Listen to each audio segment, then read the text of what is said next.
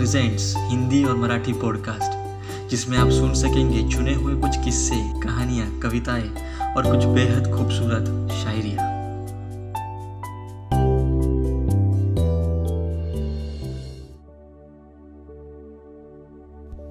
Hello hi मैं आपका दोस्त और होस्ट शुभम।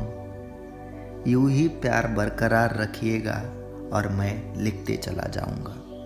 पिछले पॉडकास्ट में आपने सुना होगा, बस पल पल की बातें हैं आते जाते रहते हैं।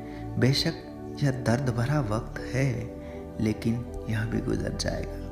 मगर क्या यह वक्त गुजरने के बाद इंसान सच में गौर करेगा अपने भीतर की बुराइयों पर, कई गलतियों पर? क्या सुधारेगा अपनी गलतियाँ? खैर इसी विषय पर आज की कुछ पंक्तियाँ हैं, पर मैं उसके पहले शायरी सुनाना चाहता हूँ। गौर से सुनिएगा। यूँ ही नहीं मुश्किलें आती, यूँ ही नहीं मुश्किलें आती, कुछ अपनी ही गलतियाँ उन्हें लाती है। यूँ ही नहीं मुश्किलें आती, कुछ अपनी ही गलतियाँ उन्हें लाती है, बस गौर करना है उन गलतियों पे जो यूँ ही नज़र नहीं आती है।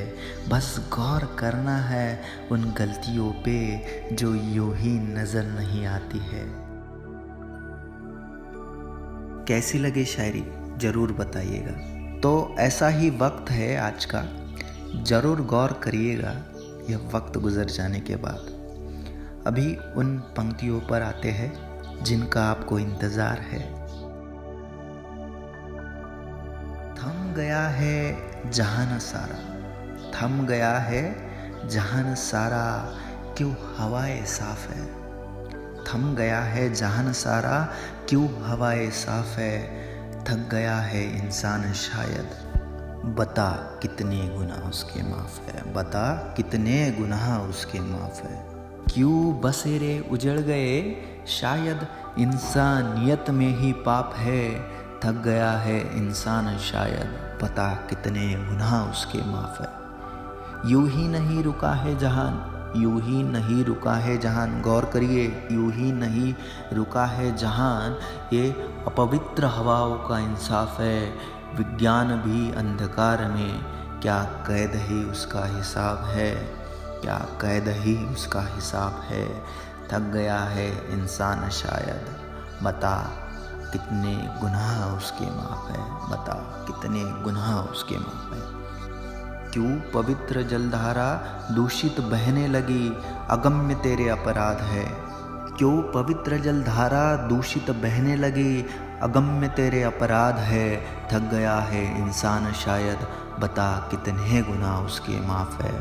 बता, कितने गुनाह उसके माफ़ है।